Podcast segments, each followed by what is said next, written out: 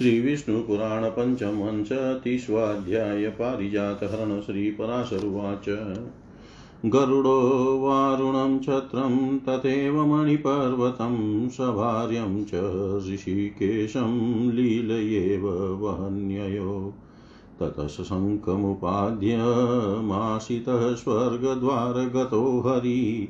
उपतस्थुस्तथा देवा सार्गयस्ता जनार्दनम् सदेवैरचितकृष्णो देवमातुर्निवेशनं सीताभ्रशिखराकारं प्रविशय ददृशे अदितिम् स तां प्रणम्य शक्रेण सहते कुण्डलोत्तमे ददौ नरकनाशं च संससास्यै जनार्दन।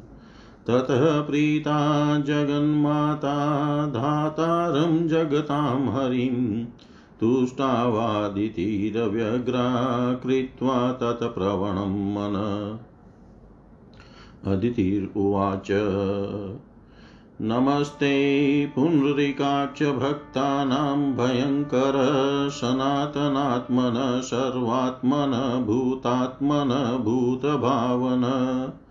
प्रणेतमनसो बुद्धेरिन्द्रियाणां गुणात्मक त्रिगुणातीतन्निर्द्वन्द्वशुद्धसत्त्वः हृदि स्थित शीतदीर्घादिनिशेषकल्पना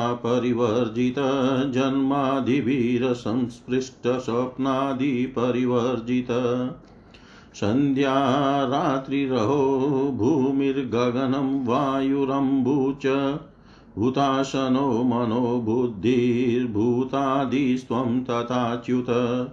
सर्गस्थितिविनाशानां कर्ता कर्तृपतिर्भवान् ब्रह्मा विष्णुशिवाख्याभिरात्ममूर्तिभिरीश्वर देवादेत्यास्तथा यक्षा राक्षसा सिद्धपन्नगा कुष्माण्डाश्च पिशाशाश्च गन्धर्वा मनुजास्तथा पशवश्च मृगाश्चैव पतङ्गाश्च सरीसृपा वृक्षगुल्मलता भव्यः समस्तास्त्रीणजातय स्थूला मध्यास्तथा सूक्ष्माश सूक्ष्मात्मसूक्ष्मतराश्च ये देहभेदा भवान् सर्वे ये केचित् पूर्गलाश्रया।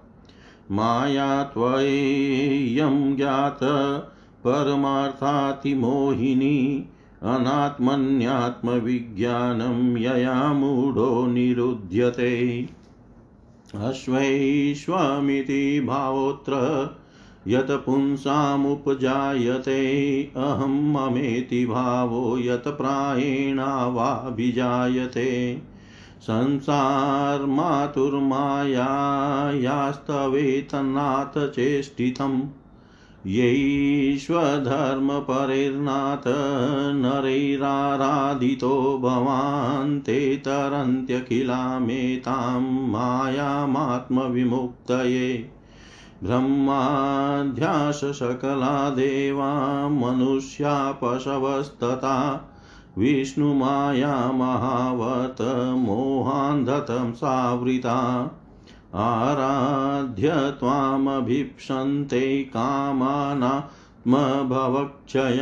यदेते पुरुषा माया सेवेयं भगवस्तव मया त्वं पुत्रिका मया त्वं पुत्रकामिन्या वैरिपक्षजयाय च आराधितो न मोक्षाय मायाविलसितं हि तत्। कोऽपि नाच्छादनप्राया वाञ्छाकल्पद्रुमादपि जायते यद्पुण्यानां सोऽपराधस्वदोषज। तत्प्रसीदाखिलजगन्माया मोहकराव्यय अज्ञानं ज्ञानसद्भावभूतं भूतेश नाशय। नमस्ते चक्रहस्ताय, साङ्गहस्ताय ते नमः। गदाहस्ताय ते विष्णो, शङ्खहस्ताय ते नमः। एतत् पश्यामि ते रूपं स्थूलचिह्नोपलक्षितं न जानामि परं यते प्रसीद परमेश्वर। न जानामि परं यते प्रसीद परमेश्वर। श्रीपराशरुवाच। अदित्येवं स्तुतो विष्णुः प्रहस्याः सुरार्णिं माता देवी त्वमस्माकं प्रसीदवरदा भव। अदितिरुवाच, एवमस्तु तथैच्छाते त्वं शेषैशुरासुरै अजेयपुरुषव्याघ्रमत्रियलोके भविष्यसि। श्रीपराशरुवाच, ततः कृष्णस्य पत्नी च शक्रपत्न्या सहादितिं सत्यभामा प्रणम्या प्रसीदेति पुनः पुनः। अदितिरुवाच मत्प्रसादान् ते शुभ्रुजरावैरूप्यमेव वा भविष्यत्यनवद्याङ्गी सुस्थिरं नवयौवनम् श्रीपराशर उवाच अदित्या तु कृतानुज्ञो देवराजो जनार्दनं यतावत् पूजयामास बहुमानपुरःसरम्। शची च सत्यभामायै पारिजातस्य पुष्पकं न ददो मानुषीं मत्वा स्वयं पुष्पैरलङ्कृता। ततो ददश कृष्णोऽपि सत्यभामा सहायवान् देवोद्यानानि हृद्यानि, नन्दनादीनि शतम्। ददश च सुगन्धाढ्यं मञ्जरीपुञ्जधारिणं नित्याह्लादकरं, ताम्रबालपल्लवशोभितम्। मथ्यमाने अमृते जातं जातरूपोपमत्वचं पारिजातं जगन्नाथः केशव केशिषुदन् तुतोष परमप्रीत्या तरुराजमनुत्तमं तं दृष्ट्वा प्राह गोविन्दं सत्यभामा द्विजोतम कस्मान् द्वारकामेश नियते कृष्णपादप। यदि चेत्त्वद्वचः सत्यं त्वमत्यर्थं प्रीयेति मे मदगेहनिष्कुटार्थाय तदयं नीयतां तरु न मे जाम्बवती ताद तादृगभीष्टा न च रुक्मिणी सत्ये यथा त्वमित्युक्तं त्वया कृष्णा सकृत्प्रियं सत्यं तद्यदि गोविन्दनोपचारकृतं मम तदस्तु पारिजातोऽयं मम गेहविभूषणम्। बिभ्रति पारिजातस्य केशपक्षेण मञ्जिरं सपत्नीनामहं मध्ये शोभेयमिति कामये। श्रीपराशरुवाच इत्युक्तशः प्रहस्येनां पारिजातं गरुत्मती आरोपयामास हरिस्तमुचूर्वनरीक्षण। भो शचीदेवराजस्य महिषी तत्परिग्रहं पारिजातं न गोविन्द हर्तुमहर्षि पादपम् उत्पन्नो देवराजाय दतस्सोऽपि ददो पुनः महिष्यैषु महाभागदेव्ये सच्ये कुतूहलात्। शचीविभूषणार्थाय देवेरमृतमन्थने उत्पादितोऽयं न खेमि गृहीत्वेनं गमिष्यसि। देवराजो मुखप्रेक्षी यस्यास्तस्या परिग्रहं मौढयात् प्रार्थयसे खेमि गृहीत्वेनं हि को व्रजेत्। अवश्यमस्य देवेन्द्रो निष्कृतिं कृष्ण यास्यति वज्रोद्यत करं शक्रमनुयास्यन्ति चामरा। तदलं सकलैर्देवैर्विग्रहेण त्वाच्युतः विपाककटु यत्कर्मतनः संसन्ति पण्डिता। श्रीपराशरुवाच इत्युक्ते तेरुवाचेतान् सत्यभामातिकोपिनी काशची पारिजातस्य को वा शक्रसुराधिप। सामान्यः सर्वलोकस्य यद्येषोऽमृतमन्थने समुत्पन्नस्तरु कस्मादेको गृह्णाति वाशव यथाशुरा यतेर्वेन्दुर्यथा श्रीवर्णरीक्षण। सामान्य सर्वलोकस्य पारिजातस्तथा द्रुम भर्तृबाहुमहागर्वाद्रुणध्येनमतो शची तत्कथ्यतामलं क्षान्त्या सत्याहारयति द्रुमम् कथ्यतां च द्रुतं गत्वा पौलोम्या वचनं मम सत्यभामा वदत्येतदिति गर्वोद्धताक्षरम् यदि त्वं दयिता भर्तुर्यदि वश्यः पतिस्तव मदभूतौ मदभर्तुर्हरतो वृक्षं तत्कारय निवारणम् जानामि ते पतिं शक्रं, जानामि त्रिदशेश्वरं, पारिजातं तथाप्येनं मानुषी हारयामि ते। श्रीपराशरुवाच इत्युक्ता रक्षिणो गत्वा सच्या प्रोचुर्यथोदितम् श्रुत्वा चोतसाह्यामाश शचीशक्रं सुराधिपम् ततः समस्तदेवानां सैन्यै परिवृतो हरिं प्रययो पारिजातार्थमिन्द्रो योधुं द्विजोतम। ततः परिघनिस्त्रीश ततः परिघनिस्त्रिंस गदशूलवरायुधा बभूवु श्रीदशाससज्जः शक्रे वज्रकरे स्थिते। ततो निरीक्षय गोविन्दो नागराजो परिस्थितिं शक्रं देवपरिवारं युद्धाय समुपस्थितम् चकार शङ्खनिर्घोषं धीशशब्देन पुरयन मुमोच शरसङ्घातान् सहस्रायुत शशि, शशिस्तान्। ततो दिशो नभश्चेव दृष्ट्वा सरसतेश्चितं मुमुचु स्त्रीदशा सर्वै यस्त्रशस्त्राण्यनेकश एकैकमस्त्रं शस्त्रं च देवैर्मुक्तं सहस्रश चिच्छेदलिलये वेशो जगतां मधुसूदन्। पाशं सलिलराजस्य समाकृष्योर्गाशन चकारखण्डश्च च्वाबालपन्नगदेहवत् यमेन प्रहितं दण्डं गदाविक्षेपखण्डितं पृथिव्यां पातयामास भगवान् देवकीसुत।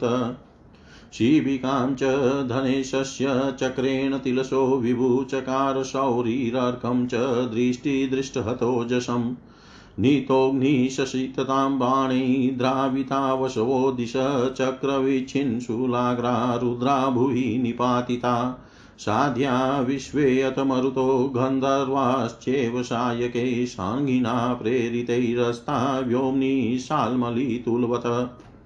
गरुतमात्म गरुतमानपि तुण्डेन पक्षाभ्यां च नखाङ्कुरै भक्षयस्ताडयन् देवान् धारयश्च चचार वै ततः स शरसहस्रेण देवेन्द्रमधुसूदनौ परस्परं ववसातै धाराभिरीवतो यदौ।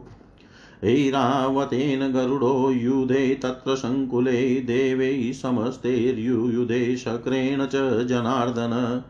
भिन्नेष्वशेषबाणेषु, शस्त्रेष्वस्त्रेषु च त्वरञ्जग्राहवासवो वज्रं कृष्णश्चक्रं सुदर्शनम्। ततो हा कृतं सर्वं त्रैलोक्यं द्विजशतं वज्रचक्रकरो दृष्ट्वा देवराज क्षिप्तं वज्रमतेन्द्रेण जग्राह भगवान् हरि न मुमोच तदा चक्रं शक्रं तिष्ठेति चाब्रवीत्। प्रणष्टवज्रं देवेन्द्रं गरुडक्षतवाहनं सत्यभामा ब्रवीद्वीरं पलायनपरायणम् त्रैलोकेशं न ते युक्तं शचिर्भर्तु पलायनं पारिजात अस्त्रगा भोगा त्वामुपस्थास्यते शची। कीदृशं देवराज्यं ते पारिजातस्रगुज्ज्वलाम् अपश्यतो यथा पूर्वं प्रणयाभ्यागतां शचीम्। अलं शक्रप्रयासेन न व्रीडां गन्तुमहर्षि नीयतां पारिजातोऽयं देवा सन्तु गतव्यता पतिगर्वावलेपेन बहुमानपुरःसरं न ददर्श गृहं यातामुपचारेण माँ शची स्त्रीत्वाद्गुरुचित्ताहं स्वभर्तृश्लाघनापरा ततः कृतवती शक्र भवता स विग्रहम्। तदलं पारिजातेन परश्वेन हृतेन मे रूपेण गर्विता सा तु भर्त्रा का स्त्री न गर्विता श्रीपराशरुवाच इत्युक्तो वै निववृते देवराजस्तया द्विज प्राह चेनामलं चण्डीसख्यु खेदोक्तिविस्तरेण चापि सर्गसंहारस्थितिकर्ताखिलस्य यजितस्य तेन मे व्रीडा जायते विश्वरूपिणा। यस्माञ्जगत्सकलमेतदनादिमध्याद्यस्मिन् यतश्च न भविष्यति सर्वभूतात्। तेनोद्भवप्रलयपालनकारणेन व्रीडा कथं भवति देवी निराकृतस्य। सकलभुवनश्रुतिमूर्तिरल्पाल्पसूक्ष्मा विदितसकलवेदैर्ज्ञायते यस्य नान्ये। तमजमकृतमीशं शाश्वतं स्वेच्छयेनं जगदुपकृतिर्मत्र्यं को विजेतुं समर्थ। जगदुपकृतिमत्यं को विजेतु समर्थ। श्री पराशर जी बोले, पक्षीराज गरुड़ वारुण, चक्र मणि पर्वत और सत्यभामा के सहित श्री कृष्ण चंद्र को लीला से ही लेकर चलने लगे। स्वर्ग के द्वार पर पहुँचते ही श्री हरि ने अपना शंख बजाया।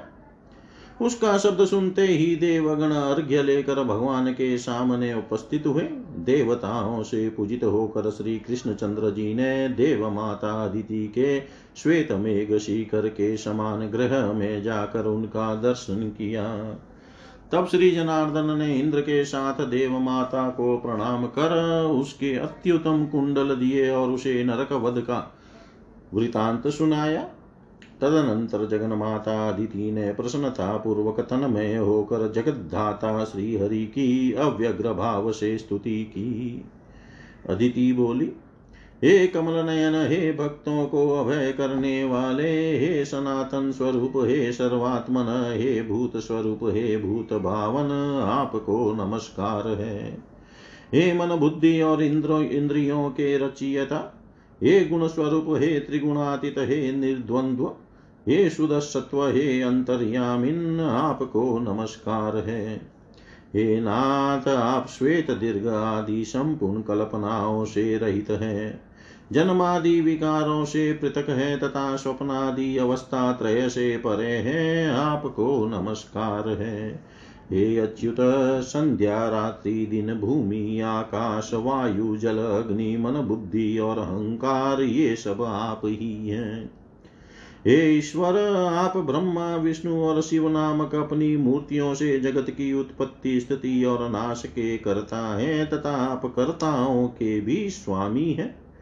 देवता दैत्य यक्ष राक्षस सिद्ध पन्नग नाग कुष्मांड पिशाच गंधर्व मनुष्य पशु मृग पतंग सरीसृप साप।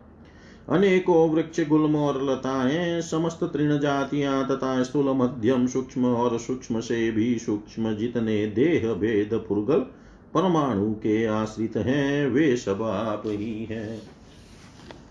हे प्रभो, आपकी माया ही परमार्थ तत्व के न जानने वाले पुरुषों को मोहित करने वाली है, जिससे मूड पुरुष अनात्मा में आत्म बुद्धि करके बंधन में पड़ जाते हैं। हे नाथ, पुरुष को जो अनात्मा में आत्म बुद्धि और मैं मेरा आदि भाव प्राय उत्पन्न होते हैं, वह सब आपकी जगत जननी माया का ही विलास है। हे नाथ, जो स्वधर्म परायण पुरुष आपकी आराधना करते हैं, वे अपने मोक्ष के लिए इस संपूर्ण माया को पार कर जाते हैं। ब्रह्मा आदि संपूर्ण देवगण तथा मनुष्य और पशु आदि सभी विष्णु माया रूप महान आवर्त में पढ़कर मोह रूप अंधकार से आवृत है।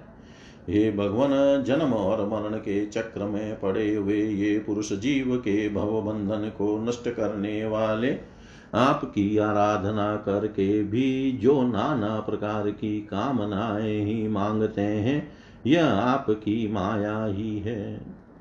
मैंने भी पुत्रों की जय कामना से शत्रु पक्ष को पराजित करने के लिए ही आपकी आराधना की है, मोक्ष के लिए नहीं। यह भी आपकी माया का ही विलास है।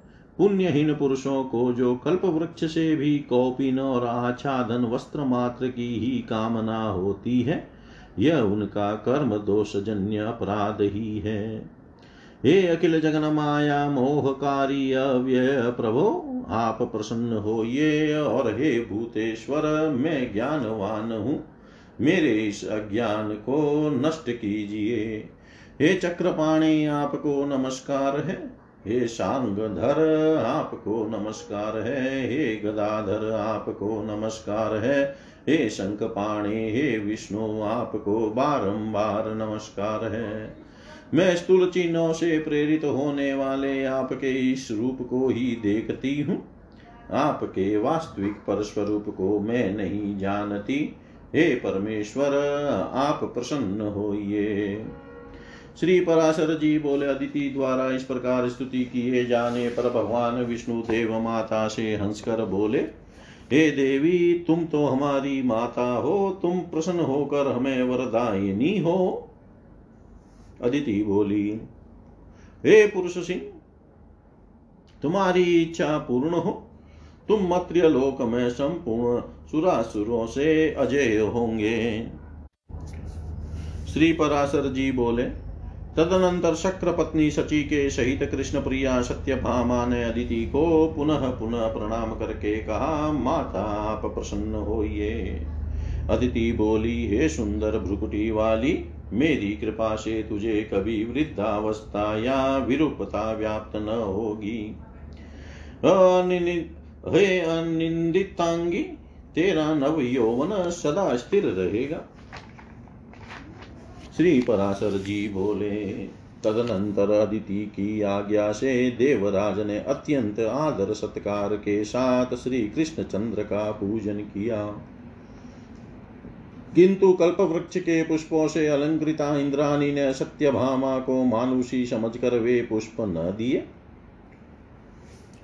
हे साधु श्रेष्ठ तदनंतर सत्यभामा के सहित श्री कृष्णचंद्र ने भी देवताओं के नंदन आदि मनोहर उद्यानों को देखा। वहाँ पर केशी सुदन जगन्नाथ श्री कृष्ण ने सुगंध पूर्ण मंजरी, पुंजधारी नित्य ह्लादकारी और ताम्रवर्ण वाले पत्तों से सुशोभित अमृत मंथन के समय प्रकट हुआ तथा सुनहरी छाल वाला पारिजात वृक्ष देखा। हे द्विजोतम, उस अत्युतम वृक्षराज को देख कर परम प्रीति वश सत्यभामा अति प्रसन्न हुई और श्री गोविंद से बोली, हे कृष्ण, इस वृक्ष को द्वारकापुरी क्यों नहीं ले चलते? यदि आपका यह वचन कि तुम ही मेरी अत्यंत प्रिया हो सत्य है तो मेरे गृहोध्यान में लगाने के लिए इस वृक्ष को ले चलिए। हे कृष्ण, आपने कई बार मुझसे यह प्रिय वाक्य कहा है कि हे सत्य, मुझे तू जितनी प्यारी है, उतनी न जाम्बवती है और न रुक्मणी है। हे गोविंद, यदि आपका यह कथन सत्य है, केवल मुझे बहलाना ही नहीं है तो यह पारिजात वृक्ष मेरे ग्रह का भूषण हो। मेरी ऐसी इच्छा है कि मैं अपने केश कलापों में पारिजात पुष्प गूंथ कर अपनी अन्य सपत्नियों में सुशोभित हूँ श्री पराशर जी बोले, सत्यभामा के इस प्रकार कहने पर श्री हरि ने हँसते हुए उस पारिजात वृक्ष को गरुड़ पर रख लिया। तब नंदनवन के रक्षकों ने कहा, हे गोविंद देवराज इंद्र की पत्नी जो महारानी सची है, यह पारिजात वृक्ष उनकी संपत्ति है। आप इसका हरण न कीजिए। क्षीर समुद्र से उत्पन्न होने के अनंतर यह देवराज को दिया गया था। फिर हे महाभाग, देवराज ने कुतूहल वश से अपनी महिषी सची देवी को दे दिया है। समुद्र मंथन के समय सची को विभूषित करने के लिए ही देवताओं ने से उत्पन्न किया था। इसे लेकर आप कुशल पूर्वक नहीं जा सकेंगे।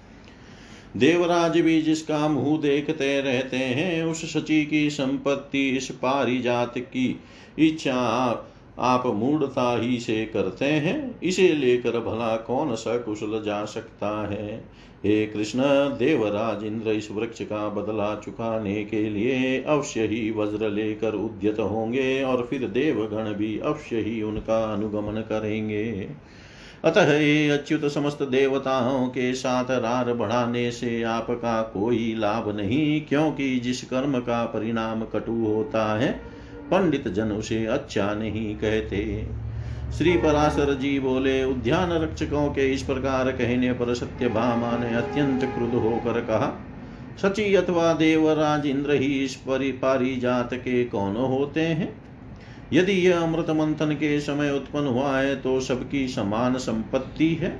अकेला इंद्र ही इसे कैसे ले सकता है? अरे वन रक्षकों जिस प्रकार समुद्र से उत्पन्न हुए मदिरा, चंद्रमा और लक्ष्मी का सब लोग समानता से भोग करते हैं, उसी प्रकार पारिजात वृक्ष भी सभी की संपत्ति है। यदि पति के बाहुबल से गर्विता होकर सची ने ही इस पर अपना अधिकार जमा रखा है तो इस, उससे कहना कि सत्य भामा उस वृक्ष को हरण करा कर लिए जाती है, तुम्हें क्षमा करने की आवश्यकता नहीं है। अरे मालियों, तुम तुरंत जाकर मेरे ये शब्द सची से कहो कि सत्यभामा अत्यंत गर्वपूर्वक कड़े अक्षरों में यह कहती है कि यदि तुम अपने पति को अत्यंत प्यारी हो और वे तुम्हारे वशीभूत हैं तो मेरे पति को पारी जात हरण करने से रोकें। मैं तुम्हारे पति शक्र को जानती हूँ और यह भी जानती हूँ कि वे देवताओं के स्वामी हैं।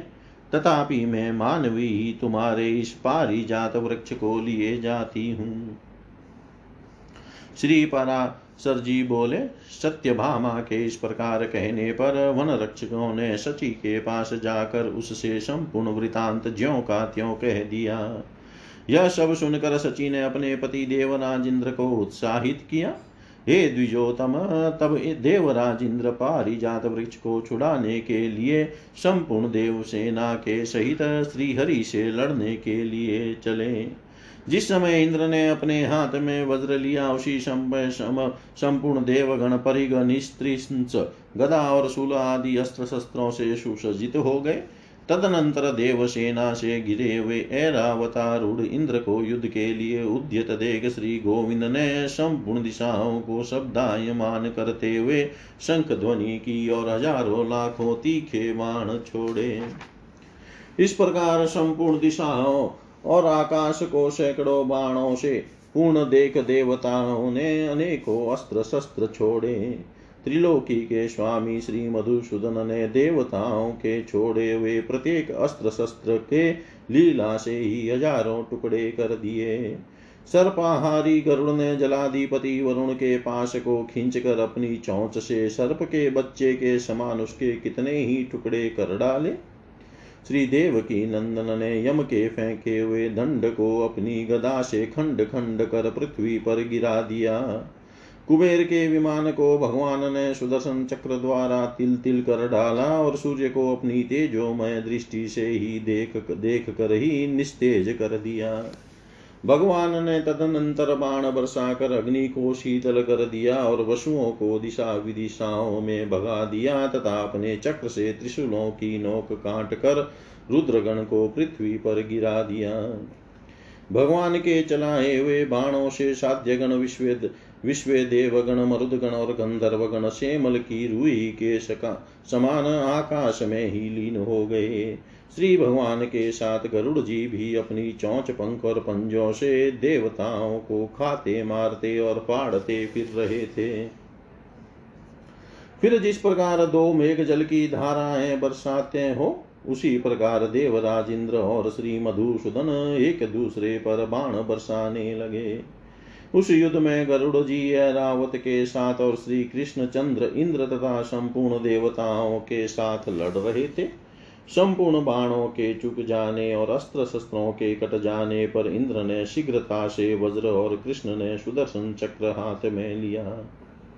हे द्विज श्रेष्ठ उस समय संपूर्ण त्रिलोकी में इंद्र और कृष्ण चंद्र को क्रमशः वज्र और चक्र लिए हुए देख कर हाहाकार मच गया।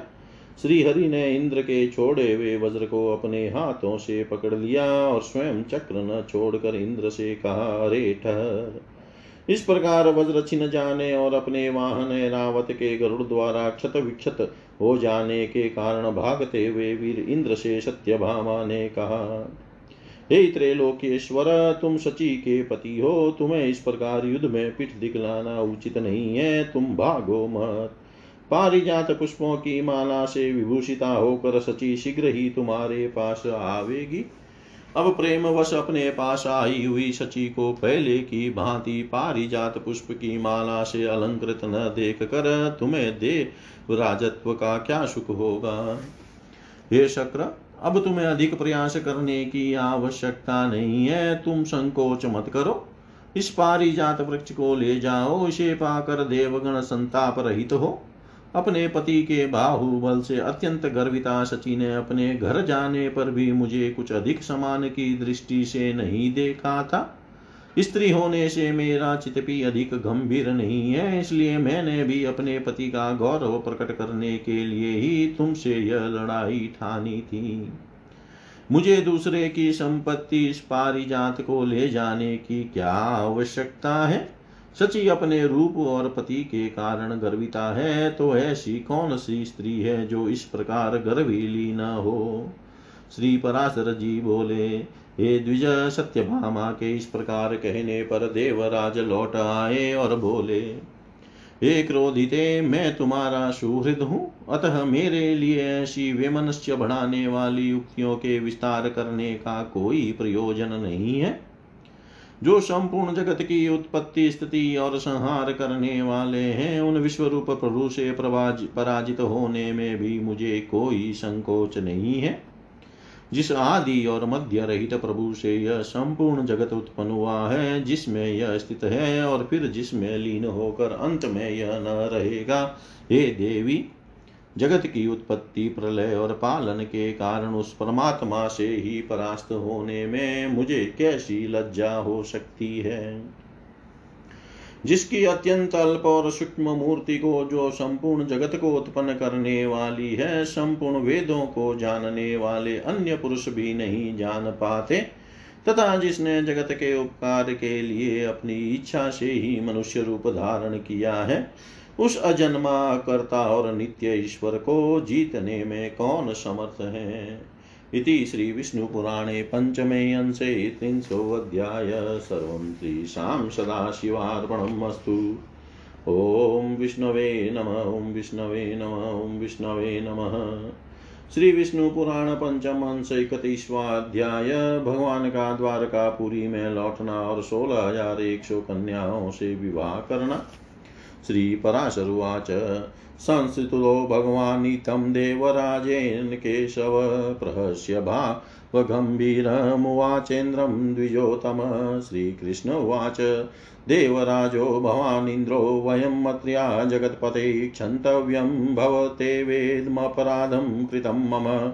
पारिजाततरुश्चायं नियतामुचितास्पदं गृहीतोऽयं मया शक्रसत्यावचनकारणात्। वज्रं चेदं गृहाण त्वं यदत्र प्रहितं त्वया त्वयैवेतत्प्रहरणं शक्रवेरिविदारणम् इन्द्र उवाच, विमोहयसि मामीशमत्र्योऽहमिति किं वदन् जानीमस्त्वां भगवतो न तु सूक्ष्मविदो वयं यो अशीशोऽसि जगत्त्राणप्रवृतो नाथ संस्थितः जगतः शल्यनिष्कर्षं करोष्य सुरशुद्धन नियतां पारिजातोऽयं कृष्णद्वारवतीं पुरीं मत्यलोक त्वया त्यक्तैनायं संस्थास्यते भुवि देवदेव जगन्नाथ कृष्णविष्णो महाभुजा, शङ्खचक्रगदापाणि क्षमस्वे तदव्यतिक्रमम्। श्रीपराशरुवाच तथेति उक्त्वा च देवेन्द्रमाजगाम भुवं हरिप्रसक्तैः सिद्धगन्धर्वैः स्तूयमानः सुरशिभिः ततः स शङ्कमुपाध्यां ततः शङ्कमुपाध्माय द्वारकोऽपरि सन्तितः हसमुत्पादयामास द्वारकावासिनां द्विज अवतीर्यात् गरुडात् सत्यभामा सहायवान् निष्कुटे स्थापयामास पारिजातं मातरुम्। यं सर्वो जातिं स्मरति पौर्विकीम्। वास्यते यस्य पुष्पोऽथ गन्धेनोर्वी प्रियोजनम्। ततस्ते यादवा सर्वे देहबन्धना बन्धानमानुषान् ददृशु पादपे तस्मिन् कुर्वन्तो मुखदर्शनम्। किं करे समुपानितं हस्त्यश्वादि ततो धनं विभज्य प्रददो कृष्णो बान्धवानां महामति। कन्याश्च कृष्णो जग्राह नरकस्य परिग्रहान्।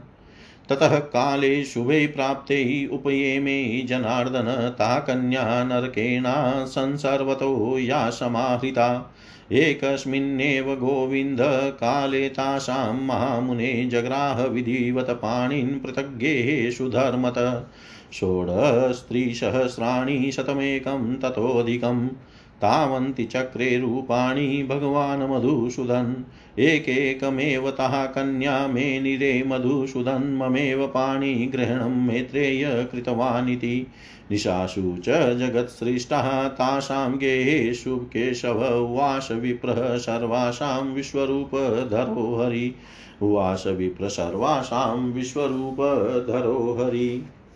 श्री पराशर जी बोले हे द्विजोतम इंद्र ने जब इस प्रकार स्तुति की तो भगवान कृष्ण चंद्र गंभीर भाव से हँसते हुए इस प्रकार बोले श्री कृष्ण जी बोले, हे जगत पते आप देवराज इंद्र हैं और हम मरण धर्मा मनुष्य हैं। हमने आपका जो अपराध किया है, उसे आप क्षमा करें। मैंने जो यह पारिजात वृक्ष लिया था, इसे इसके योग्य स्थान नंदन वन को ले जाइए। हे शक्र, मैंने तो इसे सत्य भामा के कहने से ही ले लिया था। और आपने जो वज्र फेंका था, उसे भी ले लीजिए, क्योंकि ये शक्र यह शत्रुओं को नष्ट करने वाला शस्त्र आप ही का है। इंद्र बोले, हे ईश, मैं मनुष्य हूँ, ऐसा कहकर मुझे क्यों मोहित करते हैं? हे भगवान, मैं तो आपके इस सगुण स्वरूप को ही जानता हूँ। हम आपके सूक्ष्म स्वरूप को जानने वाले नहीं है। हे नाथ, आप जो है वही है। हम तो इतना ही जानते हैं कि हे दैत्य दलन, आप लोक रक्षा में तत्पर हैं और इस संसार के कांटों को निकाल रहे हैं। हे कृष्ण, इस पारी जात वृक्ष को आप द्वारकापुरी ले जाइए। जिस समय आप मत्र्यलोक छोड़ देंगे, उस समय वह भूलोक में नहीं रहेगा। हे देव देव हे जगन्नाथ, हे कृष्ण, हे विष्णु, हे महाबाहो, हे शंकर शंख चक्र गदा पाणे मेरी इस धृष्टता को क्षमा कीजिए।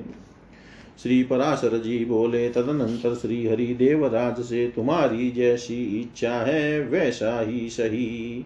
ऐसा कहकर सिद्ध गंधर्व और देवर्षि गण से स्तुत हो, भूलोक में चले आए। हे द्विज द्वारकापुरी के ऊपर पहुंचकर श्री कृष्णचंद्र ने अपने आने की सूचना देते हुए शंख बजाकर द्वारका वासियों को आनंदित किया। तदनंतर सत्यभामा के सहित गरुड़ से उतरकर उस पारिजात महावृक्ष को सत्यभामा के गृहोद्यान में लगा दिया, जिसके पास आकर सब मनुष्यों को अपने पूर्व जन्म का स्मरण हो आता है और जिसके पुष्पों से निकली हुई गंध से तीन योजन तक पृथ्वी सुगंधित रहती है। यादवों ने उस वृक्ष के पास जाकर अपना मुख देखा तो उन्हें अपना शरीर अमानुष दिखला ही दिया। तदनंतर महामती श्री कृष्णचंद्र ने नरकासुर के सेवकों द्वारा लाए हुए हाथी, घोड़े आदि धन को अपने बंधु बांधवों में बांट दिया और नरकासुर की वर्ण की हुई कन्याओं को स्वयं ले लिया। शुभ समय प्राप्त होने पर श्री जनार्दन ने उन समस्त कन्याओं के साथ जिन्हें नरकासुर बलात् हर लाया था विवाह किया। हे महामुने, श्री गोविंद ने एक ही समय पृथक पृथक भवनों में उन सब के साथ विधिवत धर्म पूर्वक पाणी ग्रहण किया। वे सोलह हज़ार एक सौ स्त्रियाँ थी। उन सब के साथ पाणी ग्रहण करते समय श्री मधुसूदन ने इतने ही रूप बना लिए। हे मैत्रेय, परंतु उस समय प्रत्येक कन्या भगवान ने मेरा ही पाणी ग्रहण किया है। इस प्रकार उन्हें एक ही समझ रही थी। हे विप्र, जगत सृष्टा विश्व रूपधारी श्री हरि, रात्रि के समय उन सभी के घरों में रहते थे। इति श्रीविष्णुपुराणे पञ्चमे अंशे एकत्रिंशोऽध्याय सर्वं श्रीशां सदाशिवार्पणम् अस्तु। ॐ विष्णवे नम, ॐ विष्णवे नम, ॐ विष्णवे नमः। श्री विष्णु पुराण पंचम अंश बतीस्वाध्याय उषा चरित्र श्री पराशरुवाच प्रद्युम्नाद्या हरे पुत्रा रुक्मिण्यां कथितास्तव भानुभौमेरिकाध्याश सत्यभामा व्यजायत दीप्तिमत्ताम्रपक्षाद्या रोहिण्यां तनया हरे बभूभुजाम्बवत्यां च साम्बाद्या बलशालिन तनया भद्रविन्दाध्या नाग्नजित्यां महाबला सङ्ग्रामजितप्रधानास्तु सेव्यायां च हरेषुता वृकाध्या च सुता माद्र्यां गात्रवत प्रमुखान् सुतान् नवापलक्ष्मणा पुत्रान् कालिन्द्याश्च श्रुतादय। अन्यासां चैव भार्याणां समुत्पन्नानि चक्रिण, अष्टायुतानि पुत्राणां सहस्राणि शतं तथा प्रद्युम्न प्रथमस्तेषां सर्वेषां रुक्मणीसुतः प्रद्युम्नादनिरुद्धोऽबुद्वज्रस्तस्माद्जायत अनिरुद्धो रणियरुद्धो बलै पौत्रीं महाबल उषां बाणस्य तनयामुपये मे द्विजोतम। यत्र युद्धमबुद्धोरं हरिशङ्करयोर्मः क्षीणं सहस्रं बाहूनां यत्र बाणस्य चक्रिणा। श्रीमित्रेय उवाच कथं युद्धमबुद्धभ्रमनुसार्दै हरकृष्णयो। कथं क्षयं च बाणस्य बाहूनां कृतवान् हरि। एतत्सर्वं महाभाग ममाख्यातुं त्वमहसि महत्कौतूहलं जातं कथां श्रोतुमिमां हरे। श्रीपराशरुवाच। उषा, बाणसुता विप्र पार्वती सह शम्भुना क्रीडन्तीमुपलक्ष्योच्चैः स्पृहां चक्रे तदाश्रयाम्। ततः सकलचित्तज्ञा गौरीतामाह भामिनीम् अलमत्यर्थतापेन भर्त्रा त्वमपीरंस्यसे इत्युक्ता सातया चक्रे कदेति मतिमात्मन। को वा भर्ता ममेत्याह पुनस्तामाह पार्वती। पार्वत्युवाच वैशाखशुक्लद्वादश्यां स्वप्ने योऽभिभवं तव करिष्यति स ते भर्ता राजपुत्री भविष्यति। श्रीपराशरुवाच तस्यां तितावुषा स्वप्ने यथा देव्या समीरितं तथैवावभिभवं चक्रे कश्चिद् रागं च तत्र सा ततः प्रबुद्धा पुरुषमपश्यन्ति समुत्सुका क्व गतोऽसिति निर्लज्जा मेत्रेयोक्तवती सखीम् बाणस्य मन्त्री कुम्भाण्डश्चित्रलेखा च तत्सुतः तस्याः शक्यभवत्सा च प्राह कोऽयं त्वयोच्यते। यदा लज्जा कूलानाशे कथयामास सखी तदा विश्वासमानीय सर्वमेवाभ्यवादयत्। विदितार्था तु ताभा, तामाह पुनश्चोषा यथोदितं। देव्या तदेव तत्प्राप्तो यो हि उपाय कुरुष्वतम्। चित्रलेखोवाच दुर्विज्ञेयमिदं वक्तुं प्राप्तुं वापि न शक्यते, तथापि किञ्चित् कर्तव्यमुपकारं प्रिये तव। सप्ताष्टदिनपर्यन्तं तावत् काल प्रतीक्ष्यतामित्युक्त्वाभ्यन्तरं गत्वा उपायं तमथाकरोत् श्रीपराशरुवाच। ततः पटेशूरान् दैत्यान् गन्धर्वाश्च प्रधानतः मनुष्याश्च विलिख्याशै चित्रलेखा व्यदर्शयत्।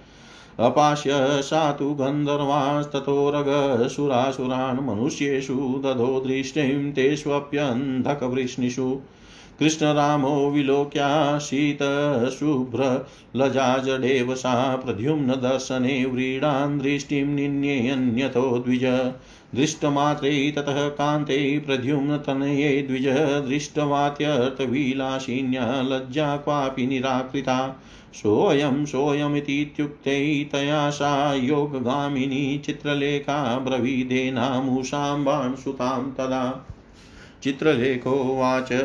अयं कृष्णस्य पौत्रस्ते भर्ता देव्या प्रसादितः निरुद्धः इति ख्यातः प्रख्यातः प्रियदर्शन। प्राप्नोषि यदि भर्तारम् इमं प्राप्तं त्वयाखिलं दुष्प्रवेशा पुरी पूर्वं द्वारका कृष्णपालिता तथापि यत्नाद् भर्तारमानयिष्यामि ते सखी रहस्यमेतद्वक्तव्यं न कस्यचिदपि त्वया। अचिरादागमिष्यामि सहस्वविरहं मम ययो द्वारवतीं चोषां समाश्वास्य ततः सखीं। ययो द्वारवतीं चोषां समाश्वास्य तथा, ततः सखीं। श्री पराशर जी बोले रुक्मणी के गर्भ से उत्पन्न हुए भगवान के प्रद्युम्न आदि पुत्रों का वर्णन हम पहले ही कर चुके हैं। सत्यभामा ने भानु और भौमेरिक आदि को जन्म दिया, श्रीहरि के रोहिणी के गर्भ से दीप्तिमान और ताम्रपक्ष आदि तथा जामवती से बलशाली सांब आदि पुत्र हुए। नागनजीति, सत्या से महाबली, भद्रविंद आदि और सेव्या मित्रविंदा से संग्राम जीत आदि उत्पन्न हुए। माद्री से वृक आदि, लक्ष्मणा से गात्रवान आदि तथा कालिंदी से श्रुत आदि पुत्रों का जन्म हुआ। इसी प्रकार भगवान की अन्य स्त्रियों के भी आठ, अयुत आठ हज़ार आठ सौ अट्ठासी हज़ार आठ सौ पुत्र हुए। इन सब पुत्रों में रुक्मणी, नंदन, प्रद्युम्न सबसे बड़े थे। प्रद्युम्न से अनिरुद्ध का जन्म हुआ और अनिरुद्ध से वज्र उत्पन्न हुआ। ये द्विजोतम महाबली अनिरुद्ध युद्ध में किसी से रोके नहीं जा सकते थे। उन्होंने बलि की, पौत्री एवं बाणासुर की पुत्री उषा से विवाह किया था। उस विवाह में श्री हरि और भगवान शंकर का घोर युद्ध हुआ था और श्री कृष्णचंद्र ने बाणासुर की सहस्त्र भुजाएँ काट डाली थी। श्री मैत्रेय जी बोले, हे भ्रमण उषा के लिए श्री महादेव और कृष्ण का युद्ध क्यों हुआ? और श्री हरि ने बाणासुर की भुजाएँ क्यों काट डाली? हे महाभागा, आप मुझसे यह संपूर्ण वृतांत कहिए। मुझे श्री हरि की यह कथा सुनने का बड़ा कुतूहल हो रहा है। श्री पराशर जी बोले, हे विप्र, एक बार बाणासुर की पुत्री उषा ने श्री शंकर के साथ पार्वती जी को क्रीड़ा करती देख, स्वयं भी अपने पति के साथ रमण करने की इच्छा की। तब सर्वांतर्यामी श्री पार्वती जी ने उस सुकुमारी से कहा, तू अधिक संतप्त मत हो। यथा समय तू भी अपने पति के साथ रमण करेगी। पार्वती जी के ऐसा कहने पर उषा ने मन ही मन यह सोच कर कि न जाने ऐसा कब होगा और मेरा पति भी कौन होगा। इस संबंध में पार्वती जी से पूछा, तब पार्वती जी ने उससे फिर कहा पार्वती जी बोली, हे राजपुत्री, वैशाख शुक्ला द्वादशी की रात्रि को जो पुरुष स्वप्न में तुझसे हठात संभोग करेगा, वही तेरा पति होगा। श्री पराशर जी बोले, तदंतर उसी तिथि को उषा की स्वप्नावस्था में किसी पुरुष ने उससे जैसा श्री पार्वती देवी ने कहा था, उसी प्रकार संभोग किया और उसका भी उसमें अनुराग हो गया। हे मित्र तब उसके बाद स्वप्न से जगने पर जब उसने उस पुरुष को न देखा तो वह उसे देखने के लिए अत्यंत उत्सुक होकर अपनी सखी की ओर लक्ष्य करके निर्लजता पूर्वक कहने लगी, हे नाथ, आप कहाँ चले गए? बाणासुर का मंत्री कुंभांड था, उसकी चित्रलेखा नाम की पुत्री थी, वह उषा की सखी थी। उषा का यह प्रलाप सुनकर उसने पूछा, यह तुम किसके विषय में कह रही हो? किंतु जब लज्जावश उषा ने उसे कुछ भी न बतलाया, तब चित्रलेखा ने सब बात गुप्त रखने का विश्वास दिलाकर उषा से सब वृतांत कहला लिया। चित्रलेखा सब बात जान लेने पर उषा ने जो कुछ श्री पार्वती जी उषा से, उषा ने जो कुछ पार्वती जी ने कहा था, वह भी उसे सुना दिया और कहा कि अब जिस प्रकार उसका पुनः समागम हो, वही उपाय करो। चित्रलेखा ने कहा ये प्रिय, तुमने जिस पुरुष को देखा, उसे तो जानना भी बहुत कठिन है, फिर उसे बतलाना या पाना कैसे हो सकता है? तथापि मैं तुम्हारा कुछ न उपकार तो कुछ न कुछ उपकार तो करूँगी ही। तुम साठ या आठ दिन तक मेरी प्रतीक्षा करना ऐसा कहकर वह अपने घर के भीतर गई और उस पुरुष को ढूँढने का उपाय करने लगी। श्री पराशर जी बोले, तदनंतर सात आठ दिन पश्चात लौटकर चित्रलेखा ने चित्रपट पर मुख्य मुख्य देवता, दैत्य, गंधर्व और मनुष्य के चित्र लिखकर उषा को दिखलाए। तब उषा ने गंधर्व, नाग, देवता और दैत्य आदि को छेड़ कर केवल, छोड़कर केवल मनुष्यों पर और उनमें भी विशेषतः अंधक और वृष्णिवंशी यादवों पर ही दृष्टि दी।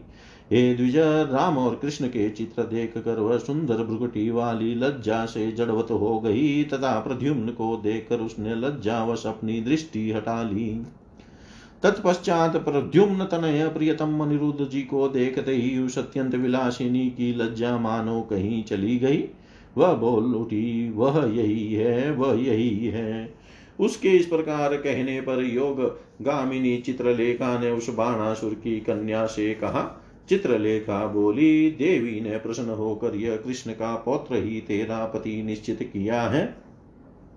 इसका नाम अनिरुद्ध है और यह अपनी सुंदरता के लिए प्रसिद्ध है। यदि तुझको यह पति मिल गया, तब तो तूने मानो सभी कुछ पा लिया। किंतु कृष्णचंद्र द्वारा सुरक्षित द्वारकापुरी में पहले प्रवेश ही करना कठिन है। तथापि हे सकी किसी उपाय से मैं तेरे पति को लाऊँगी ही। तू इस गुप्त रहस्य को किसी से भी न कहना। मैं शीघ्र ही जाऊँगी। इतनी देर तू मेरे वियोग को सहन कर, अपनी सखी उषा को इस प्रकार ढांडस बंधाकर चित्रलेखा द्वारका पूरी को गई। इति श्री विष्णु पुराणे पंचमे अंशे द्वा त्रिंशोऽध्याय सर्वं श्रीशां सदाशिवार्पणम् अस्तु ॐ विष्णवे नमः। ॐ विष्णवे नमः। ॐ विष्णवे नमः।